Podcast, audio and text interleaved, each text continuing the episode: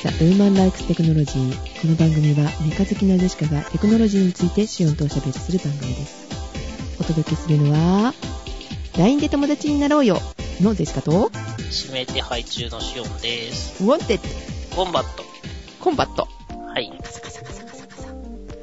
ねえ、シオンさんいろんなとこで行方不明になってるみたいですが、そうですね。居所一つやのにいろんなところで行方不明になれるっていいですね。そうだよ、今日も探しちゃったよ。あれどっか行ってんのかなそれとも寝てるのかな返事ないしなみたいな。ちょっと夢の国にお出かけしてました。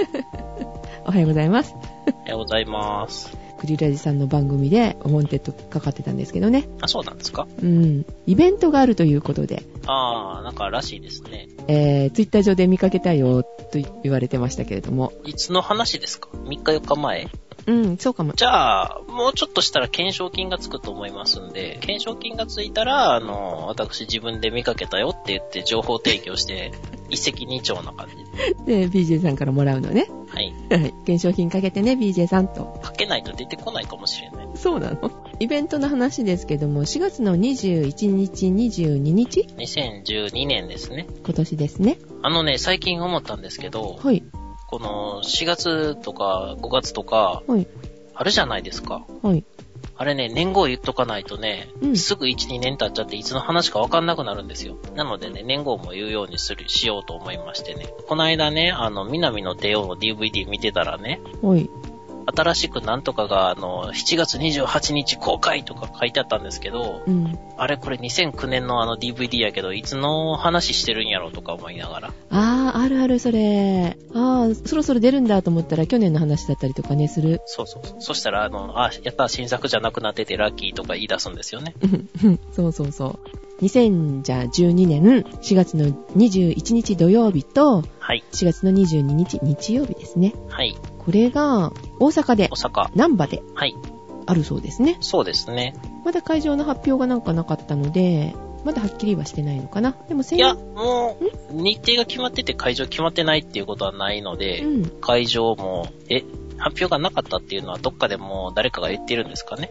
うん。あの、1000日前のとこの、みその、はい。そうそうそそこまでは話は来てるかな。う。え、みそのって1件以上ありましたっけうん、みそのの中のどこであるっていうのがなかっただけかな。場所っていうかね。うん、会場の話が出てなかったと。あー、そういうことですか。はい。いちょっと危なげなとこなんじゃないや、そんなことないですよ。ちょっとぼーっと立ってたら、あの、1時間にあの、100人ぐらいポン引きに声かけられる程度の話 で。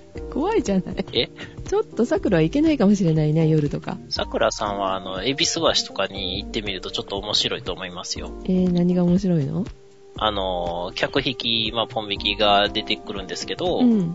橋でうん引っ。かかったら、うん話とか、こう、聞かされるわけじゃないですか。うん。うん。橋うをん通り過ぎると、うん。もうなんかこう、群がってた人がザーッと戻っていって、なんやろ、こっから出られへん妖怪かなんかなんかな、みたいな感じになりますよ。うん。あ、そう。いや、最近はどうか知らないですね。うんあの、大阪は全然行かないんで、うん、そっかそっか。昔はそんな感じでした。はい、わかりました。で、あのね、泊まる場所の話とかをね、ヒロさんがされてたの、生出しで。うん。関西原色図鑑の収録場所となったあ、あの伝説の伝説の中央新刊。そう。あれはなんか新しくなって、ちょっと料金も上がってたけど、はい、のうなりました。もうね、1.5倍近くに高くなってるんで すよ。ねえ、びっくりだね。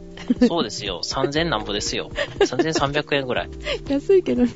昔2200円ぐらいやったんで。あの目の前があの動物園前っていう駅なんですけれどうも、んうん天王寺動物園とかがあってね、うんあの、私初めて行った時に道端にあの布団と人が干してありましたからね。布団と人はい。人が干してあるの道路にまず布団干してあってう、ん。あの、ガードレールみたいなやつにうね。んうんうん。で、その横にあの人がゴロンって転がってまし たからね。これなんか関西原色図鑑でも言ったような気がしますけどね。なんかヒロさんもね、布団の話はされてました。ちょっと怖いんじゃないのってヨウさんが怯えてらっしゃったの で、安心させるために布団が干してあるぐらいだからみたいな。路地とかはちょっと怖いかもしれないですけどね。夜は気をつけて歩きましょうという感じですが。片側2車線以下の道は通らないでください。あ、そう。はい。そうなのね。はい。会場からは歩くと1キロぐらいあるかしらね。日本橋の駅ってみんなわかりますよね。うん、Google 先生に聞いたらわかるよね。うん。えっ、と、大体なんですけれども、2キロか3キロぐらい。だからちょうどあの、日本橋のね、うん。電気街をブーラブーラと抜けていて、うん。で、それが終わってちょっとまあ歩く感じなので、うんまあ、中央新幹とかで止まってても、まあ歩いていけるぐらいの距離です。うん。うん。うんわかりました。そうあと、ジェシカはすごい気になってるのは、はい。ホテルみその。ホテルみその、うん。お、そうですか。関西の人うは、ん。みんな知ってると思うんですけれども、汗の活力活力みたいなね、CM をしてたんですけど、うん。キャバレーユニバースだったっけそうそうそう、そんな感じです。ユニバース潰れてたらしいですね。あ、潰れちゃったの見れないんだ。はい。 3000円で飲み放題とかっていうとこだったよね、確か。そんなもんでしたっけあの CM がなかなか昭和でよかったんですけど。ホステス募集中って書いてありましたね。うんうん行きますかホテルみその。うん。うん。会場でそのまま泊まれるし、いいかなってちょっと思うんだけど、で料金の方も安かった。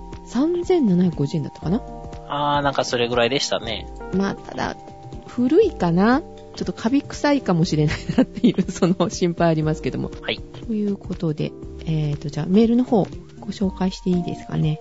はい。去年ね、帯尾さんが出ていただいた時に、いただいておりましたが、お読みしなかったので、今頃ですが、あれも去年でしたっけ去年ですね。今年これ、第1回目ですからね。何がですかえウーテク。明けましておめでとうございます。あ、おめでとうございま す。今年も頑張ります。ゆるーくね。なんかもうずっと調子悪くしてますね、私は。あー、そうだね。体調悪かったね、しおんさんね。まだ地味にあの、現在進行形なんですけどね。あ、まだお腹良くないのそうですね。まあその話後でしましょう。はーい。メールメール。はーい。えーっと、去年、2011年11月15日にいただいているメールです。はい。お久しぶりです。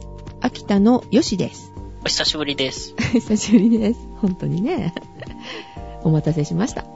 ウーテクの方で理科離れの話題が取り上げられていましたが、私の持論ですが、子供たちは理科離れはそれほどしておらず、むしろ教員の方が理科離れしているのではと思うところがあります。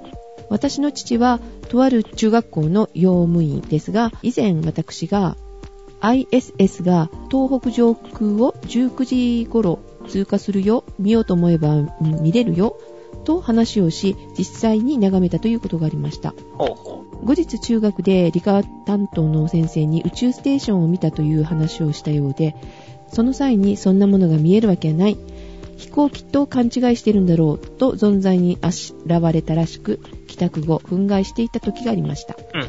JAXA のウェブページには小学生などを対象に ISS 国際宇宙ステーションを見てみようという特集ページがあり何月何日何時頃にどの方向からどの方角に移動するかというものを分かりやすく紹介し ISS は目視可能ということは宇宙方面に興味がある子どもでも分かることです昨年小惑星探査機はやぶさが一大ブームになり映画化も迅速に進められ10月1日から全国の映画館で上映され興行収入もかなりあることを考えればやはりそれほど理科離れはしていないと言っていいのかもしれないですしかしながら中学校や高校のカリキュラムは受験に勝てるように編成されているケースもあるようなので実験で時間を費やすよりもすでに結果が分かっているデータを黒板に記述して教える方が時間の有効利用ということなのかもしれないですこういった中途半端な教育体制が必要以上に放射性物質を怖がったり、蛍光白金ナノコロイドなどの意味もない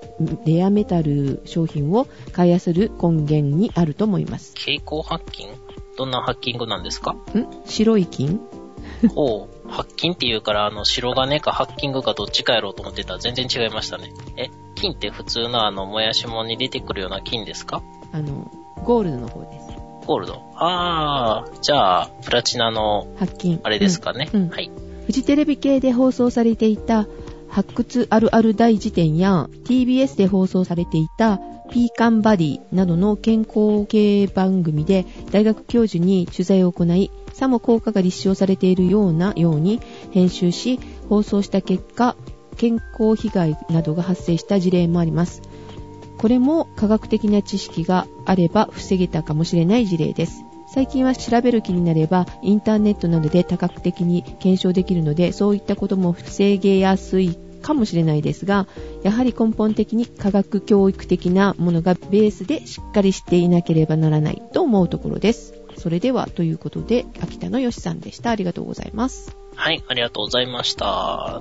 あのーいろいろネタが複数あったんでコメントがまとめてやるといいのか、一個一個突っ込んでいくといいのかわかんなかったんですけど、まず、いあの、子供がどうのこうので、学力がどうのこうの言ってますけど、日本は先進国中最下位の大人の理解力を持ってますんで、ほう。子供の学力に対する大人の理解力っていうのが、確か最下位だったはずです。ああ、そうなの。はい。うーん。 35カ国中33カ国 ?33 やったかなうーんだから子供は頭いいんですけど、大人がバカなんですね、まずね。はい。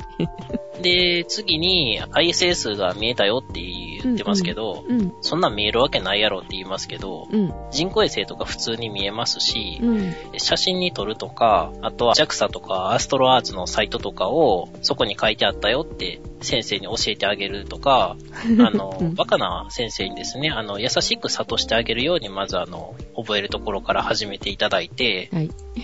えーちなみにあの、昼間でも星は見えますんでね、頑張って見てくださいね、皆さん。目が良くなるかもよ。はい。多分東京とかやと無理だと思いますけどう、ん。あ、東京でも東京市以外は行けるのかうん。旧東京市以外。多分田舎やったら行けます。はで、えっ、と、次に、健康部分。まずね、テレビをね、あの、見てる人は、あの、しょうがないです。テレビなんかまだ見てるんだから仕方ないです。ーい。はい。そういう人は、あの、インターネットで多角的に調べるようなことはしない人が見てるんだから、もうそれはそれでいいと思います。そうね。騙されたい人が見てるん でね。健康になりたかったら、うんあの、基本を押さえておくといいです。うーん。暴飲暴食しない、えーそれから、あの、種類たくさんのものをちょっとずつ食べる。うん。えーそれから、適度な運動をする以上ですうね。んそうそう、何かの番組でやってましたけどもね、これも受け売りになっちゃってね、どうかと思いますけれども、はいあまりこう健康なことを考えすぎてやると、不健康になる、ストレスが溜まっちゃう、病気になっちゃうって言ってましたね。ああ、例えば、あの、よくあるのが、健康とよく絡められるのがダイエットとかですけど、例えば、あの、ご飯食べちゃったってうん言って、ストレスになると、多分痩せないですね。そうなのよし、食べちゃった、美味しく食べた分運動しようみたいな感じで、意識を変えていかないと無理だと思いますね。うんあの、あと、よく騙されやすいところはパターンがあるんですけれども、はいまず科学リテラシーがなさすぎて騙されるパターンっていうのは何かを食べると体にいいよっていうのを、例えばヒアルロン酸とか、うんヒアルロン酸って関節内であの関節のあの軟組織とかを保護したりする時の関節液の成分なので、膝に注射したらあの痛みが和らぐっていう効果があるんですけど、うんそれを食べても分解されてただのアミノ酸とかになるだけなんで、うん、 そうね、顔に塗ったりとかね、あんまり意味がないらしいですね。いや、顔に塗るのは、あの、経費投与なので、うん成分がそのまま浸透していきますから、まだマシなんですよ。おー、そうですか。うん。でなかったら、シップとか意味なくなっちゃうじゃないですか。うんシップみたいな意味での意味はあるんですけれども、それはそれで、あの、物を選んでくださいっていうしかないんですけど、うんえっ、と、食べる系は、人間ってあの、実はね、食ったものを分解するんですよ。うんうんうん。あの、多分、小学生か中学生で習ってると思うんですけど、小学生か中学生でできてることを大人になってできてないっていうのが、あの、先進国最低の大人の理解力の表れやと思います。習ったじゃないですかって言っても、そんなん覚えてへんわとか言われるんですよ、大体うんねそ。うですね。 はい。覚えてないことが多いですからね。そうそうそまあね、だから覚えられるような授業をしてほしいかなと思うけど。う。それはあるんですよね。生活に密接に関わってるものを習ってるはずなのに、それを関連づけて考えないから、うん。ちゃんとその、関連づけようとしてる人以外関連づけられないっていう状態になっちゃうんですよね。なるほどね。はい。これ、帯尾さんがいない時に紹介してなんか意味あるんですかねね、おびえさんがいらっしゃった時に言えばよかったね。そうですね。うん。 じゃあ、あの、もう一遍読めばいいんですよ。そうですか。はい。わかりました。はい。えっ、と、またね、お招きしたいなと思いますが。はい。えっ、と、では、ウーテク的なネタをいきましょうか。はい。最近使い始めたアプリの紹介をちょっとしとこうかなと思います。アプリっていうと、あれですかスマホですかうん。テレビの方でも今宣伝されてるということで、LINE っていうのご存知ですか、?L-I-N-E、LINE。あー、LINE よく使いますよ。LINE 入力とかね。うんうんあ ーそっちね。あの、LINE っていうソフトなんですけどね、アプリケーションなんですけども、ソフトの名前ですかうん、ベッキーが、ベッキうん、タレントさんが宣伝してるらしいですが、ー。うん。ベッキーっていうからね、メーラーかなって思ってたんですけど、違いますよね。ああ、本当だね。 そっちの方を浮かびるね。えっ、と、簡単に言ってしまうと、無料通話、無料のチャットが飛ばせる。スカイプみたいなもんですかそうですね。うん。なんですけれども、皆さん使われている方も多いと思います。1700万ダウンロード突破したということで、急に伸びてるらしいです。あー、ダウンロード数をうん。水増しする方法としては、ふんふん。頻繁なアップデートを繰り返すといいですよ。あー、なるほど。はい。スカイプと LINE を比べて通話の方なんですけども、LINE はグループ通話ができない。うんスカイプはできる。できますね。うん。で、あと LINE は音質は良くないです。うん。便利なのはね、あの、チャット、無料メールなんですけれど、ほう。これね、スカイプだと、ログインしてないと、チャットは入ってきませんよね。うんうん。 LINE の場合は、立ち上げてなくても入ってくるんですよ。バッチって言われるのかなメッセージがこう来てますよっていうのがね、降りてくるので、タッチの場合ちょっと振るわないんですけど、iPhone の場合は、バイブレーター機能がついてるので、ブルーと思います。怖いですね。うんうん怖い怖いかななので気づきやすいチャットに。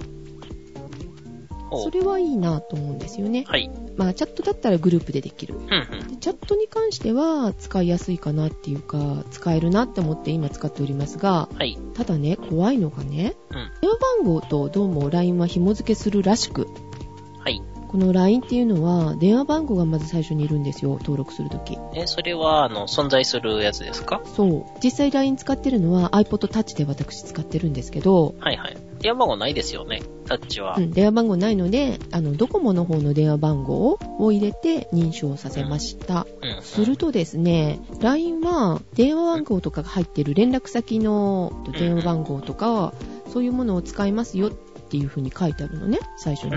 に。で、iPod Touch の方で使うから、てっきり iPod Touch のデータを使うんだろうなと思っていたら、なんとドコモのアドレス使ってくるの。ほう。どういう方式になってるのかよくわからないんだけどびっくりしたのがそのドコモの連絡先に入ってる人たちが LINE を使っていたら勝手に紐付けしてきてお知り合いかもって LINE にねお友達じゃないのっていう風に聞いてくるのねうーん。でメッセージがね突然来たりとかしてちょっとびっくりしましたあー、なるほど。その辺はちょっと気をつけた方がいいのかなって最初に連絡先を使わないっていう風な設定にしてた方がいいのかもしれませんねそれは設定してなくても別に普通に LINE は使えるっていうことですよね。うん使えるはずですなんか最近あの、便利すぎて気持ち悪いなっていつも思うんですよね。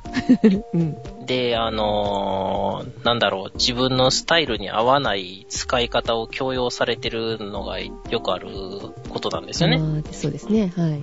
例えばその LINE のやつでも、別に私、ログインしてない時にまでメッセージ送ってこなくていいよって思うんですけど、あでもそれは、あの、多分、携帯電話としかしか使ってない人が、あの、常にやり取りしていたいっていう、そういう需要とかを拾うために、そういう仕様にしてあるっていうことでしょうね。あ、そうですね。まあ本当に大事なメッセージを送ったりするのには、すごい LINE いいなと思うんですけれども、ああの、のツイ大事なメッセージは電話とか、あの、そういうものでやった方がいいと思います。まあ電話代わりにっていうことで、そういう扱い方で、あの、お互い思って使うんだったらいいんですけども、ツイッターみたいなメッセージのやり取りで使われると、すっごいうるさいんですよ。いっぱいメッセージ出てくるから。ああ、そうですよね。うん、数字が溜まっていくのよ。未読メッセージ数がガンガン上がっていくんですね。そうなんかすごく脅迫観念っていうか 見なきゃいけないのみたいな感じになってあのー、なんかね、みんな、うん頑張りすぎなんですよ。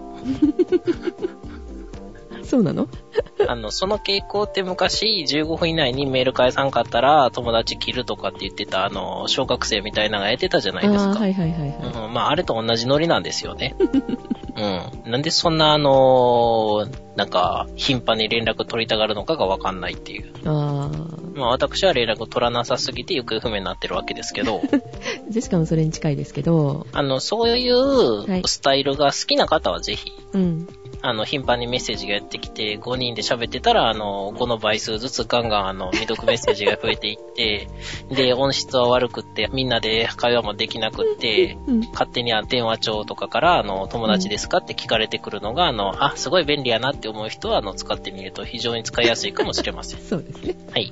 だからね、まあ、使い方次第なのかなって思います。はい。 LINE でございました。はい。では、シオンさん。はい。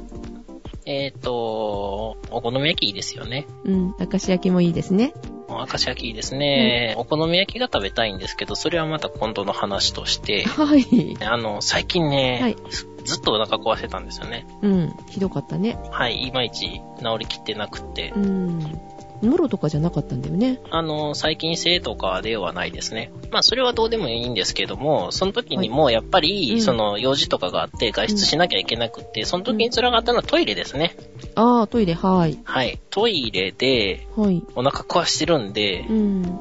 トイレ一遍入ったら、うん。まあ、一回終わったって思って、うん。終了しようとしたら、なんか、おかわりされるわけですよ。またギュッてお腹痛くなって。あるある。まあ、それが常にあると思ってください。一月ぐらひい。どいなうん。そうなると、あのー欲しい機能っていうのがウォシュレットなんですよね。そうですね。お尻に優しい。そうそうそう。関西だからなぜかシングルロールが多くてですね、ね、そういう毎回毎回そうやってお尻拭いてたら 血まみれになっていくわけですうよ。んうん。ずーっとですね、新商品のあのトイレとかを見てたんですけど、そんなにね、あのー、頑張っては見てないんですが、最近すごいですね、節水能力とかね、エコ能力とかね、はいはい。人がいない時にはう、ん。温水便座とか、うん。シャワーのお湯を作らないっていうのはもうすでに割と最新のは当たり前になってますうね。んうん。電気代がだからそれでぐーっと安くなってるんだよね。そうですね。うん。ジェシカさんはトイレのお掃除ってしたことあると思うんですけど、 一応ね。はい。はい。まあ私もしたことありますけど、うん。結構ね、めんどくさいというかね、あの、掃除しにくいところとかが汚れたりするのそう。があるんですようね。ん。それがお掃除中にちょっと本体が持ち上がって隙間出してくれたりとかう、ん。ノズルの先端を付け替えて、うん。女性用に変えたりとか、へぇー。あの、節水能力も2日でお風呂1杯分以上節水とかね。へぇー。すごいね。はい。頑張もっうて。なんかね、すごいですよね。一番こう気になるのがさ、洗うところが、洗うところ。うん、あの、ノズルのところはいはいはい。ノズルのところが清潔かどうかっていうのが一番気になるのね。一人で使ってるんだったらいいけど、よくあるトイレの消臭剤ってありますよね。はい。あんな感じでう、ん。ノズルきれいみたいなやつをうん売り出したらいいんじゃないですかね。ほんとだよ。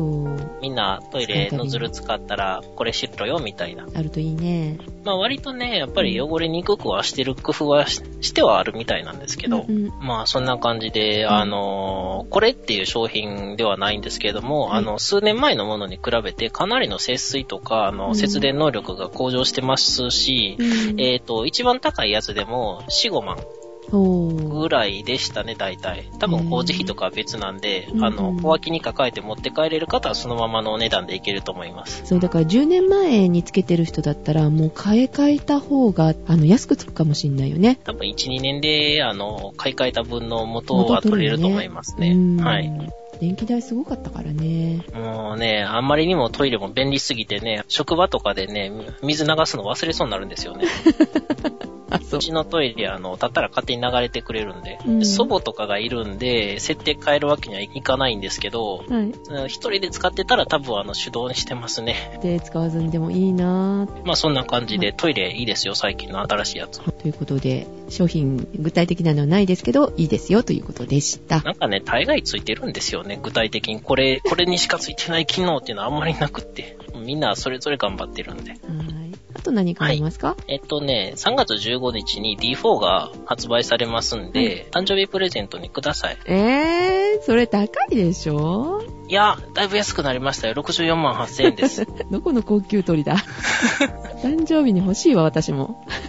3月の15日ですか。あ、しまった。バレンタインデーであげてお返しにそれくださいだったな。それじゃ。うわぁ、うわぁ。あの、じゃあ、あの、メカ好きな女性は、3月15日に発売なんだよねっていうのを、うんあの、バレンタインデーにあげた人に対して、それと長くホワイトデーの話と絡みつつあー会話してあげてくださそい。うか。バレンタインデーのお返しは D4 でいいよ。てんてんてんてん。言えばいいんだね。ホワイトじゃないけどねってういう。ん。ブラックブラックですね。グリップのとことかは赤いですけど。赤いグリップいいね。これ特徴は特徴は一桁台の4世代目っていうことで、あの、いろいろ新しくなってます。あの、フル HD のムービーも撮れます。うんニコンが新次元って言ってますけども、あの、CMOS センサーをね、うん新開発してますんで、で、XPEED3 は前から一緒やったのかなうん画像処理エンジンは。うん FX フォーマットとね、DX フォーマットっていうニコンのフォーマットがありますけれども、まあもちろん FX フォーマット大きい方ですね。ほうほうほで、ISO も50ぐらいから20万4800相当までいけますうね。うんえー意味がわかんないですね。どんだけいいのかがよくわかんないですけど、えーあと有効画素数は16.2メガピクセル1620万画素ですね。こういうのを見ると、やっぱり最高のクラスの機種っていうのは無駄に画素数を上げないなっていうのはよくわかりますよね。そうか、画素数ではないのに、やっぱり。もちろんもちろん。一番重要なデジカメのスペックというと改造脳ですよね。で、まあそれに、あとはあの明るさとかもレンズと ISO のやつとか、うんえーシャッタースピードとかで自分で調節してもらえればいいですし、うちなみにシャッタースピードは8000分の1秒から30秒まで。バルブももちろんあります。えーと、ちなみに、あのー連射能力はだいたい10コマから11コマです。それ十分なんですかね、それって。うん、もうちょっと早いのもいいかなとは思いますけど、まあこんなもんだと思いますね。あ、ちなみに、えー XQD メモリーカードと、うんえーコンパクトフラッシュが使えます。はーい XQD メモリーカードは、はいコンパクトフラッシュとか、はいあとはあの互換性がないので気をつけてください。あ、そうなのはい。PCI エクスプレスを利用してますんで、はい最大 5GBps まで対応予定で、今は、えっ、と、最大の理論値が 2.5GBps まででうす。んまだ高いんだろうね。 XQD の H3232GB が24,889 円です。16GB が15,091円であす。ーだいたいそうですね、今の安いクラス10の SDHC カードのあの、7、8倍の値段ぐらいなだけで、いやーなかなか。まあ、速度は非常に速いのあで、ーで、あと、新しいもの好きの方はぜひどうぞそう。ですね。はい。はい。軽くなってるって書いてある。だいぶ軽いですね。約 1340g。あー、でも1キロ超えてるじゃない。えー本体のみだったら 1180g なんでね。軽いね。うん。前に比べたら軽いんですね。そうですね。あとは、あの、やっぱり軽くなっているとはいえ、1キロ以う上ん本体だけでしますのうで、ん取り回しが非常に難しいので、あの、フットワークはあまり良くないので、うんえーちょっとどっしりと取るとき向けかなっていうことですね。まあ、どこでも D4 だよみたいに楽しそうに言ってる方にはちょっと言いにくいですけ ども、まあ、あの、あんまり走り回って取るような感じには向いてないです。うんそうね。まあ、あんまり言うことないですね。もう、これは価格性能で言ったらうんかなりのもんなんで、どっちかというと期待してるのは、うんあの、新しうんく、この D4 が出てから、うんダウンサイジングされて出てくるミドルレンジのあの、クラスが、あの、気になってるところでそうす。だね。はい、ということで、D4 の紹介でした。はい。はい。あ、一点だけ補足ありまはい、した。どうぞ。 XQD は、あの、さっき言ったように速度が速いのはで、いローで100コマ連続で撮影してもスッと保存できます。あー、それいいですね。。はいうーん、けど、値段がね。 値段 がね、うん、ソニー製なんですけども、同じソニー製やったら、あの、プレステ3買えるぐらいの値段なん で、ほんとだ。ビータの安い方と同じぐらいです、32ギガはが。ー。まあね、安くはなるかもしれないけど、それほど安くもならないだろうね、そういうの。あー、他のメーカーがね、追随してくるかどうかがわかんないですからね、まだ今のところ、パッと見てソニー以外に出してはないんですけれどうん、も、うんサンディスクとか、えーあの辺からも出てくると思いますね。それが出揃ってからでしょうね。うんサンディスクとソニーとニコンの共同開発みたいです。あ、そうですか。わかりました。はいはい、ということで、2012年第1回目のウーテクでした。はい。はい、お届けしましたのは、デシカと、お好み焼きが食べたいシオンでした。おではまた次回。おやすみなさい。やすみなさい。